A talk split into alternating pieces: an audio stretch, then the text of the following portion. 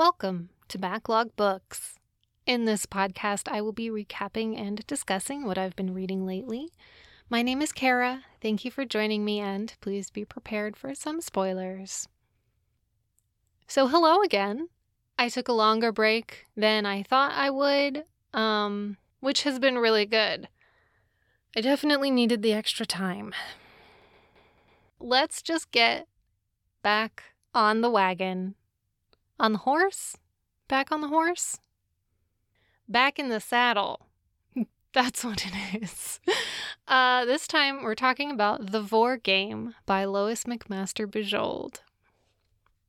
Here is the summary. Miles Vorkosigan has shaken the high command of his home planet Barrayar to the core and has been sent to the other side of the galaxy as a result. There, Miles runs into his old pals, the Dendarii Free Mercenaries. And a good thing, too, because it turns out that Miles's childhood chum, Emperor Gregor, to you and me, has been the victim of foul play, and only Miles can save him. In fact, Miles knows he must save Gregor, because if he doesn't, then the only person who could become emperor is Miles himself, which is, for Miles, a fate worse than death. The Vor game was published in 1990 and it won the Hugo Award in 91. It was also nominated for the Locus Award the same year. Our author, Lois McMaster Bujold, was born in America in 1949. She has won those awards. Uh, having already done a couple episodes on Bujold's books, I'm not going to try to make a complete author biography in this one. She exists, she writes books, you get the idea. I recommend listening to the other Vorkosigan saga episodes before this one if you are not familiar with these books already. Those episodes kind of provide a helpful context and background to this story. I'm not going to summarize everything from those books just for this episode. It's why I already did episodes. Um, I've been titling the episodes for Vorkosigan Saga and then the names of the books, so they're hopefully easy to find. It's been a few months since I read these. That's just like how the podcast crumbles. But I remember that I had so much fun reading The Warrior's Apprentice, the book before this one, that I immediately put the Vor game on hold at the library, and then it arrived like a day later.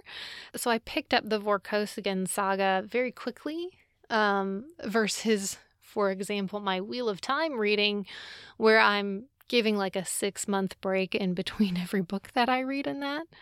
Um, there is apparently a short story called Mountains of Mourning, which takes place in between The Warrior's Apprentice and The Vor Game. I didn't read it. I'm kind of bad at reading short stories. Um, not that I don't like them.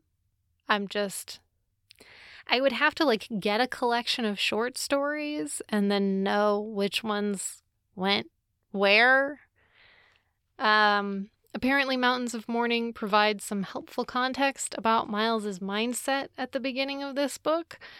Um, but if it's not in the main book, how important can it really be? I just think I should be able to read just the novels and get like a pretty clear picture of the story. If that's not the case, then don't why would you then include the short story in the book that I'm reading? Don't put it somewhere else. Anyway. So, at the end of The Warrior's Apprentice, Miles had caused such a huge fuss and no one knew what to do with him. They were like, we can't let him just run around on his own because we were like 90% sure he'll accidentally take over the galaxy. And Miles is like, I also don't want to accidentally take over the galaxy. What's my other option? So his father suggests he be enrolled in the Imperial Service Academy, which was Miles's goal from the very beginning. Lucky for Miles. The Vor game starts four ish years after those events. So, Vor is basically a title on Barrayar. The Vor are like the old nobility or aristocracy. So when someone's last name begins with Vor, it's an indication that they belong to that class of people. So Miles is referred to as Kosigan during his Imperial Service Academy days because they're trying to be like, hey, we're all equals here, instead of having it be like Vorkosigan. One of the constant through lines in these books is so far the tension between the old class of Vor and the new generation that questions the validity of Vor rule on Barrayar. Okay, so that's some additional information for you. So Miles has just graduated from the Imperial Service Academy and he waits anxiously to hear what his first posting will be. He wants to be stationed on a spaceship. He got a taste for space travel and space battles in The Warrior's Apprentice, and he's eager to get back out there. It can't be that easy, of course. We can't just give Miles what he wants. It would be bad for his character. His first assignment is not ideal. He is chosen to be the weather officer on Kyril Island, a distant frozen outpost on Barrayar, the kind of place where military careers go to die.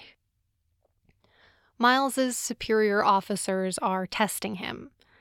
They want to see if he can obey orders, which they think is an important attribute for someone in military service. Um, and that's sort of something that Miles has proven to not be super great at. He is incredibly smart and dedicated. He'll be an asset wherever he is stationed. Unfortunately, Miles has a tendency, as he puts it, to think of and treat his commanding officers as future subordinates, which is, of course, extremely frustrating for all of them, but incredibly funny for me personally. Miles grew up surrounded by the highest ranking people on Barrayar. His father, who was regent to the Emperor of Barrayar for nearly two decades, and his father's boss, his mother, Cordelia. It's just difficult to drum up deference for your sergeant who's a moron when your dad is the commander in chief and your mother is extremely dismissive of the entire political and military structure of the whole planet. And also, everyone is mildly terrified of her for valid reasons. But Miles wants to serve, to be of service to Barrayar and his emperor. So he goes to Kyril Island, promising to keep his head down and follow orders. He just has to keep his head down for six months, long enough to prove he isn't always in the middle of a sea of troubles. And then he'll be reassigned. So, six months later, Miles is brought before Imperial security as a mutineer. Look, is it his fault all the superior officers are morons? No, no, it's not. Bless him, he does try to follow orders, but I admit not for very long. He has limited patience for what he perceives as stupid orders. So the entire Barrayaran power structure continues to despair of what to do with Miles. He's brilliant and clever and great at problem solving and getting around security measures and a million other things you don't want someone to do. But he's also insubordinate and too well connected to punish meaningfully, and he knows it.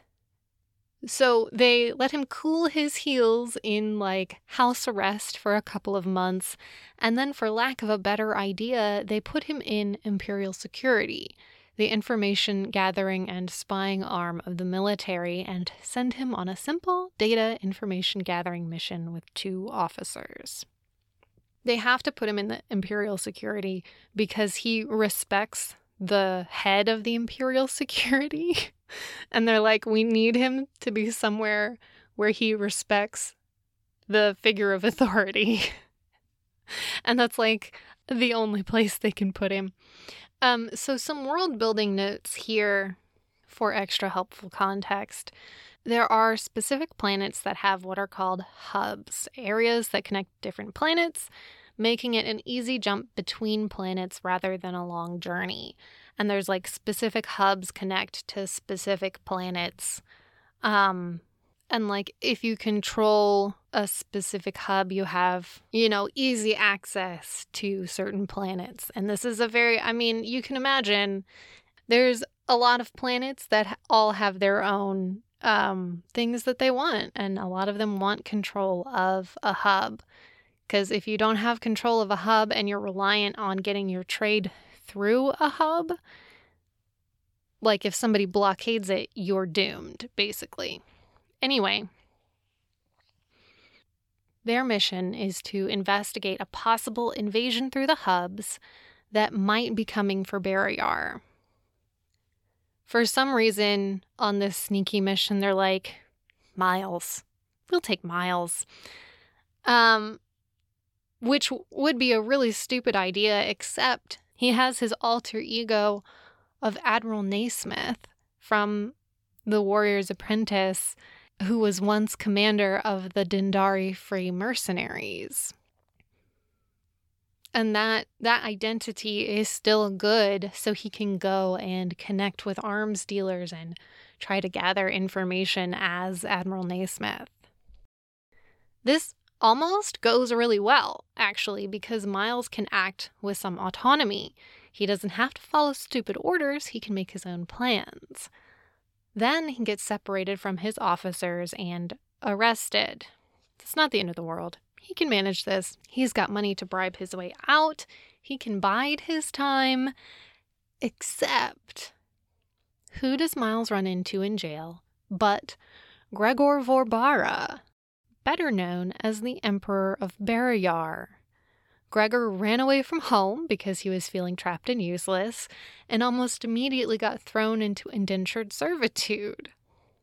No one else knows where Gregor is, which is half lucky because his enemies don't know he's missing, and half really bad because his own security forces can't find him. Miles really cannot catch a break. If Gregor dies, Miles is going to be suspect number one on everyone's list. Technically, he stands to gain the most if Gregor dies. There's a strong possibility that Miles would be the next emperor. So, Miles has an emperor to rescue, a mercenary group or two to wrangle, and oh, yeah, a potential invasion to stop. Just another day for Miles Vorkosigan. Uh, and like I said earlier, I have really been enjoying these. Like I mentioned in my episode on The Warrior's Apprentice, Miles learned to see the Barrayaran Empire through his mother's eyes and his father's. So he sees the good and bad and understands the flaws inherent in his world. He is a compelling narrator. And we get to see some familiar faces from The Warrior's Apprentice and kind of figure out what everybody's been doing in the four years that Miles has been on Barrayar, kind of secluded from the universe. Um, and that's basically it if you want more media like this, I really. The only thing that really comes to mind is the Machineries of Empire series by Yoon Ha Lee, which I think I recommended already.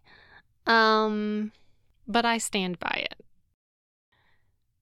Join me next time to hear about probably not the Wheel of Time, but maybe the Wheel of Time. I don't know. It could be either The Shadow Rising or The Seep by Chana Porter, depending on what's going on. As always, you can contact me at backlogbooks.pod at gmail.com. If you enjoyed this podcast and would like to support it, the best way to do that right now is to rate and review it or just share it with a friend. You can find the podcast on Facebook at Backlog Books Podcast or at backlogbooks.com. The music is by Joseph McDade. You can hear more of his work at josephmcdade.com. Thank you for spending this time with me. Thank you for your patience as I took a much needed break. And I hope to talk with you again soon.